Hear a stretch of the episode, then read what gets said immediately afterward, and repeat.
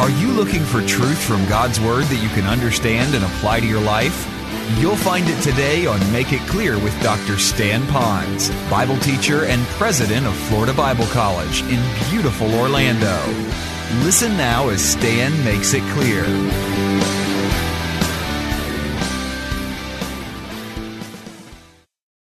So I want you to think about the wonder of God, especially as we talk today about the topic of quietness as it's found in Scripture. And I thought it would be quite profound to talk about quietness to those that are in education. Because if there was ever probably a group that dealt with constant confusion and often chaos, and really much so wanted to have calmness, it would be those involved in education. And I think you know what I mean. Even homeschooling parents know that as well. But for those that are our guests here today, you might want to know why did we get into this thing on quietness? Well, it actually just kind of fell today because we've been covering a series called The ABCs of Character Building. And we've selected a various character trait nearly every Sunday, and we taught on that. So this week is Q for quietness. We too, like you educators, believe very strongly that the next generation needs to know character traits and they need to have that deeply embedded within them. Probably because we've dealt with so many that seem to lack good upbringing in the area of character training. Others are needing to have it reinforced, and so we are partnering with you. Perhaps a little difference with Christianity might be this. I think it's a, a very significant one. And that is this that we believe that all good, godly character, which is honesty, decency, morality, integrity, all of that, is found in the person of Christ. And when we trust Christ as our Savior, Christ and His character now lives within us. Now, that doesn't mean we're automatically perfect and we have character manifested. But it does mean that we have all the power of character of the one with character in us. And as we yield to Him, since we've trusted Christ as Savior. His character is able to be exchanged for our bad character, and his character is lived out. Therefore, the true character training is one that is sustained because Christ, once he is in us, never leaves us.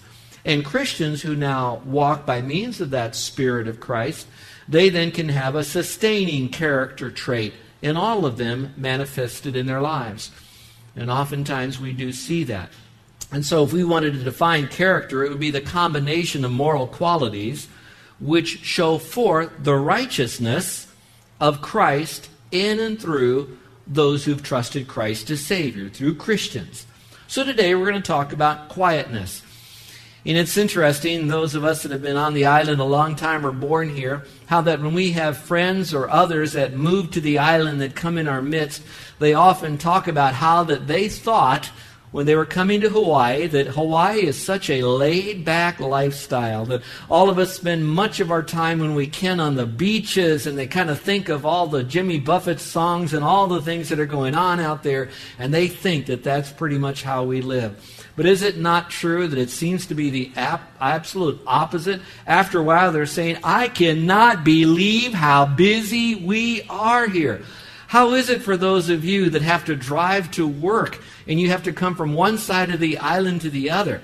Now, Carol and I don't live that far. We live off toward Hawaii Kai and Kuliouou, up the valley, but we get up at 4. We get in the car by 5 so we can beat that early East Honolulu traffic to get in here.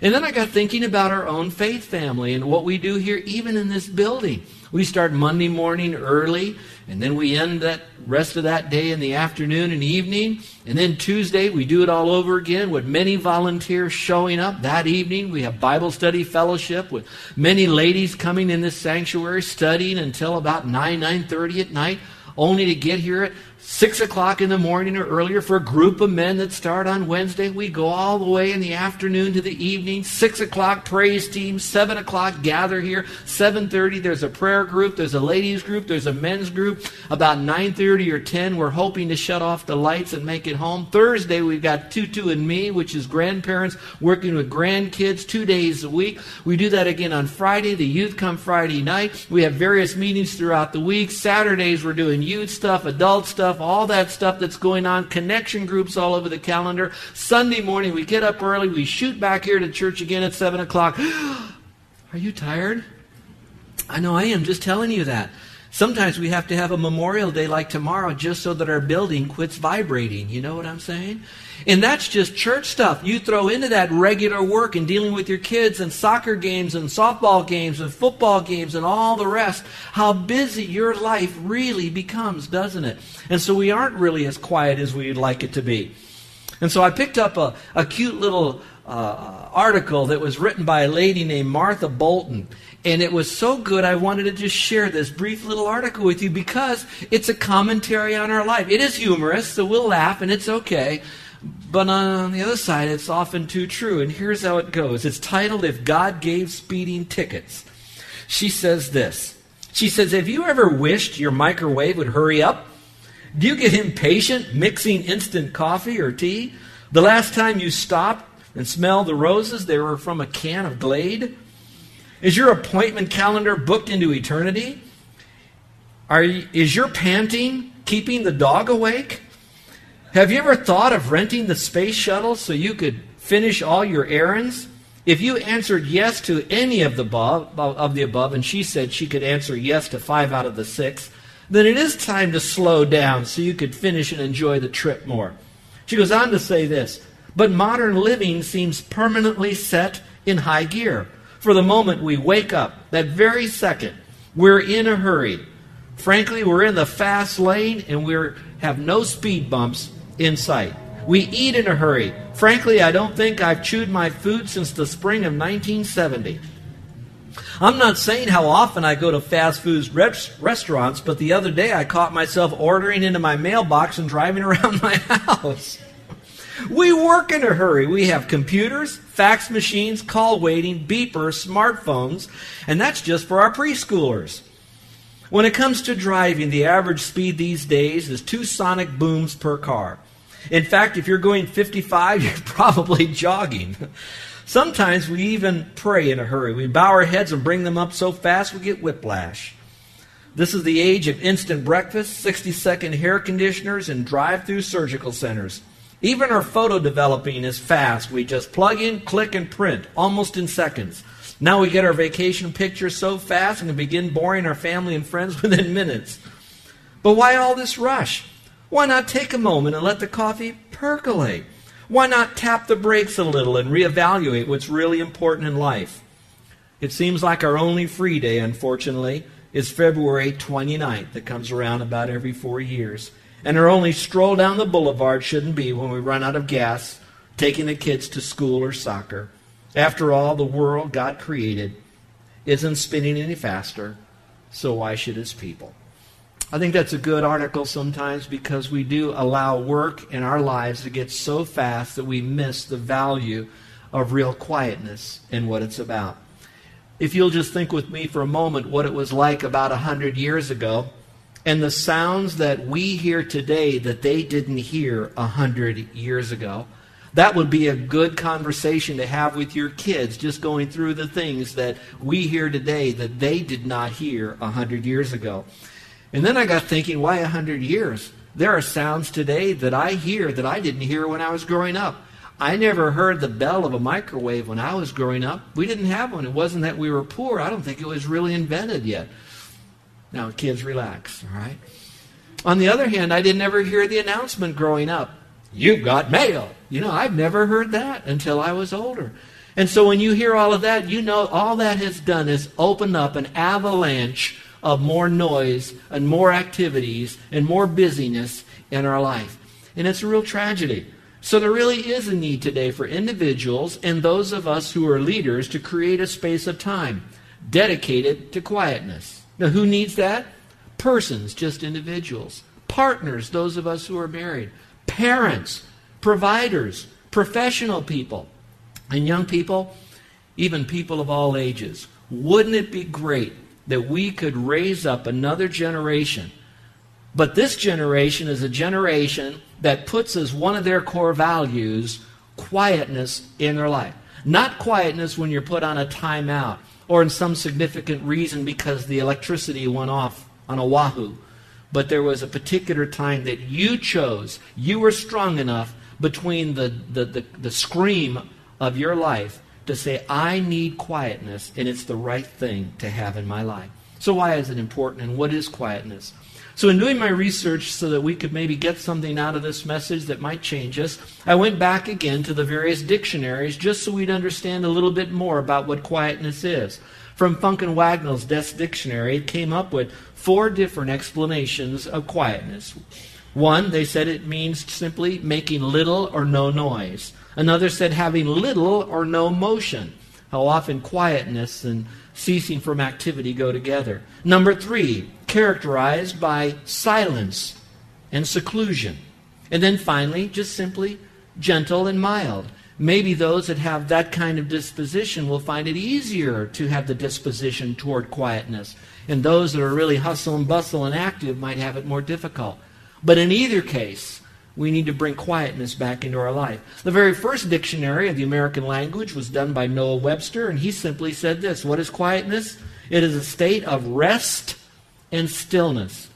Now, when you put that up against the backdrop that he was a dedicated Christian, and when he talks about rest, I'm wondering if maybe in the midst of being so busy, we're not quiet because we're not even resting in God. We can sing about it, we can talk about it, we can even teach it from the pulpit, but we haven't really learned what it means to really rest in God. That'll preach, my friends. When you talk about resting in God means letting all the other stuff, let's say it this way, letting all the plates fall off those sticks. And it's okay. Rest in peace. And then I went into the New Testament, particularly because we mostly read the New Testament, but the concept is both old and new. And it means simply this tranquility arising from within and peaceable. Now, that is important because some people have particular careers or particular lives that are way out of their control where they cannot control quietness. And God says that even in the midst of all that sound, again, we can still be quiet because it does come from within. But I often think this that maybe we're not quiet from within because we've allowed the outside to come in and we don't quiet from the within out. If I could submit to you a very simple definition of quietness that might work for you and you could work it a little bit, it would be this quietness is being still to know God better. And for some, it might be being still to know God and end right there. In whatever case it is, perhaps when we are still and we're able to have a spirit of contemplation, that we could get to know Him better. So I went to Scripture because if we say that all true biblical tr- uh, character, in a sense, is found in Christ, then how would it be seen in the life of Christ? And it's just all over the New Testament, particularly in the Gospels. But I wanted to bring out perhaps maybe three illustrations from the life of Christ if we're looking for the model. Now, for those of you, it's not so much I want to act like Christ, it's more like this is who Christ was. He's inside of me, and I'm going to let him live his life out through me. So it's more him doing it and not me doing it. So here's three of them. So, how is quietness illustrated in the life of Christ? Well, it is when he withdrew from society to be quiet. When he withdrew from society to be quiet. Now, those of you that are somewhat knowledgeable in the Christian faith, you might know that Christ didn't just live as a monk somewhere in some uh, uh, Israeli monastery that he was very much involved in crowds. He had a perfect life of balance between massive crowds and individuals. But I'd also like to tell you that he had a perfect balance between crowds and individuals and even being alone at times. And that's important. Now, maybe it'd be good for me to break this into this uh, discussion today, this little message, and that would be this. There are some people that when they hear quietness, it really does rock their world it's hard for them to want to be quiet. In other words, they need noise, they need busyness, and maybe it's because they're addicted to it. There's an adrenaline high when there's a lot of noise going on. Some of them are so used to it that they actually think they can think better when there's more noise than when it's so silent. It just gets to be, their mind can't be controlled in silence and solitude. So that becomes difficult. So I began to do some research on that. Why do people have trouble being quiet? So, this message, even though I'm saying this, you don't even want to lean into it because you don't want to be quiet. And I want you to know I'm not here saying that you're sinning because of that, but I know the inner struggle and the tension.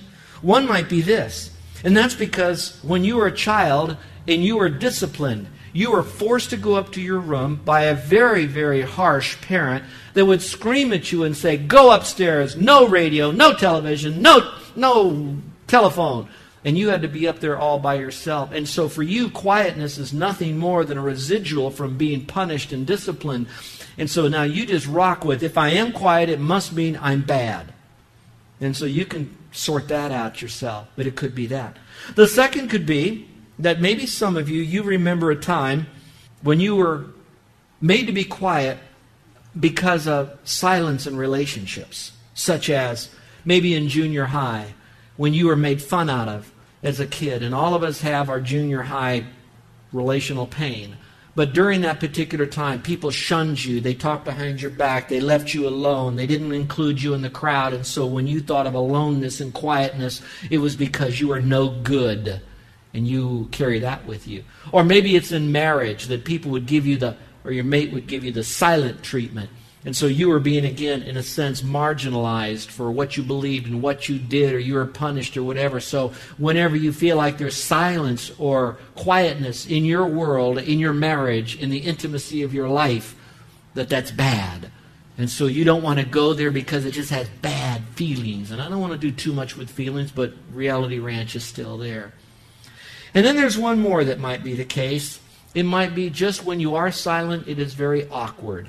Maybe you remember the first date you had and how awkward you felt, or maybe the first time you got a new job and you were in a new place of employment and you know there was stuff going on, but you just never felt quite like you felt fit in. You felt like you were on the outside, and so you were a little quieter than the rest. You weren't accepted in the group, and so in that particular time, you you feel like silence is wrong. Well, I want you to know that Jesus Christ, who was perfect, and yet people would still pick on him. You know that to the point that they even brought him to the cross. Well, that being the case, he still knew that silence was important, and he would move away from the crowd, from society. Let me read this to you, if you will. Matthew chapter 14, and here's what you read. It says here Immediately, Jesus made his disciples get into the boat and go before him to the other side, the Sea of Galilee, while he sent the multitudes away. So he sent the disciples away on the, on the lake. He himself sent the multitudes away. But what did he do? It said, and when he had sent the multitudes away, and remember when there's a lot of people or humans, there's going to be a lot of noise and activity, he sent them away. He himself went up to the mountain by himself to pray. And now when evening came, he was there alone.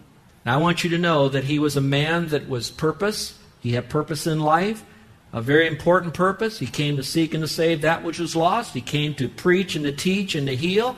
We'll see that in a moment. So he did have a calling in life. He had a task in life. He had a responsibility in life. In fact, his life only lasted three years, so whatever he had to do, he had to get it done and fulfill his father's wish because he only had a three year window in which to do it. And yet, even in the midst of so much to do and so little time to do it, he knew that he had to separate. And by doing that, he had to separate some of the crowd so that he can then find his way alone up into the mountains to be alone.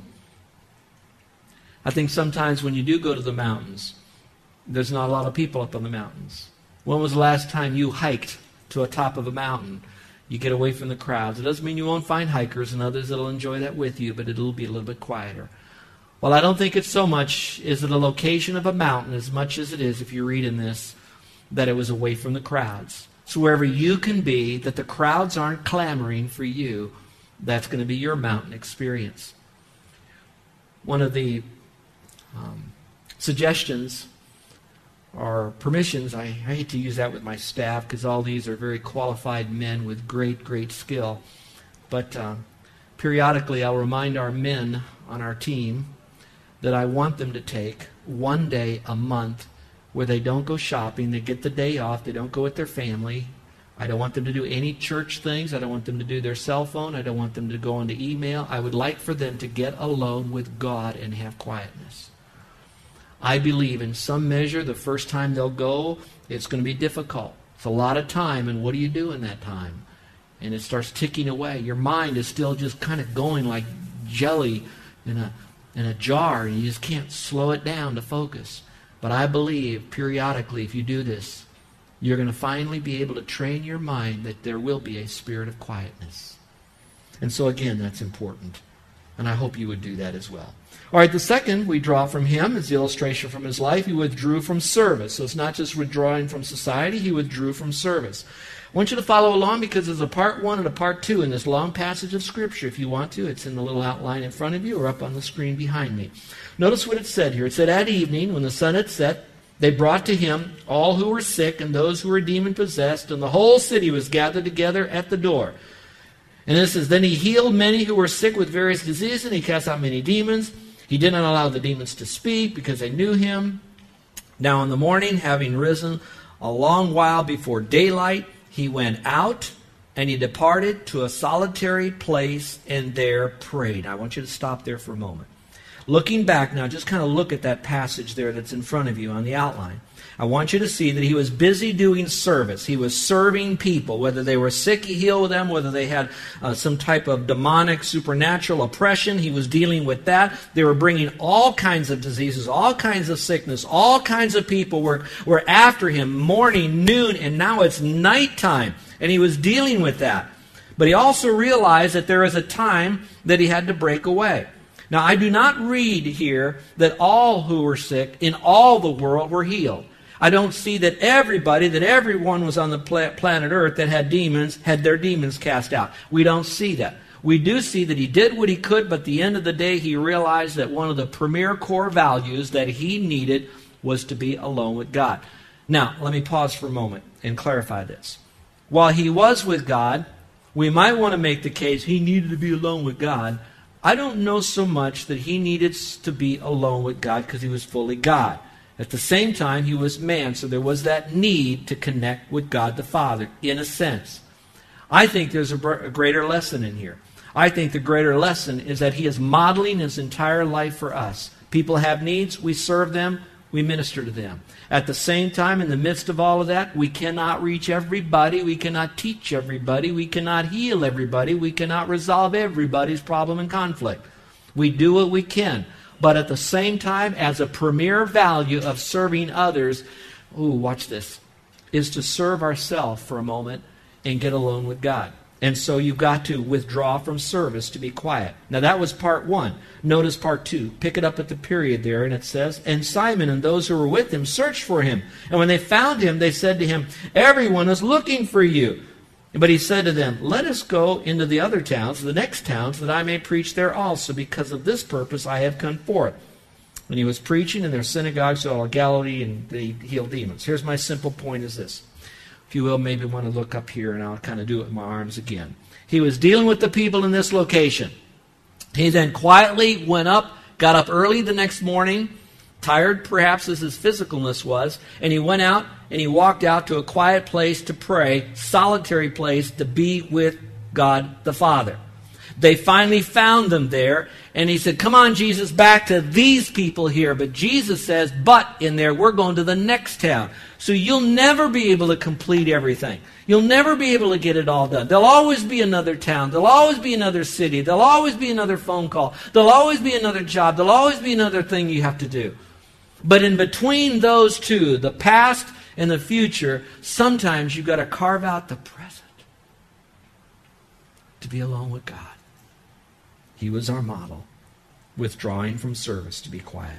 And then finally, he withdrew from schedules society, from service, and from schedules. It says here, Now it came to pass in those days that he went out to the mountain to pray and continued all night in prayer to God. And when it was day, he called his disciples to himself, and from them he chose twelve, whom he also named as apostles. Now, I'm going to read a little bit more into this, and I hope I'm not uh, doing injustice uh, exegetically to this passage.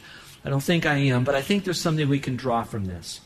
In other words, when he was by himself, he was preparing to select out of a bunch of people who were following him 12 guys that he was then going to build more of his time of his life into them because he knew that he only had three years left and he's going to release them. So he now gets away from the schedule of healing, preaching, casting out demons, all that stuff, and he gets alone, and now he spends the evening in prayer, the whole night in prayer, awake in prayer, because he's about ready, watch this now, to make a major decision in his life that would affect his legacy, our legacy, and the entire world. And so he took that time to be quiet. He didn't confer with anybody, he didn't read any books. Obviously, he didn't have to. But he did get alone. You're listening to Make It Clear with the teaching of Dr. Stan Ponz, founder of Make It Clear Ministries and president of Florida Bible College in beautiful Orlando, Florida. Make It Clear is dedicated to taking the Word of God with clarity into every person's world. It is the support of listeners like you who make the ministry of Make It Clear possible. You can provide your tax deductible gift to Make It Clear online by going to makeitclear.org or you can mail your gift to Make It Clear.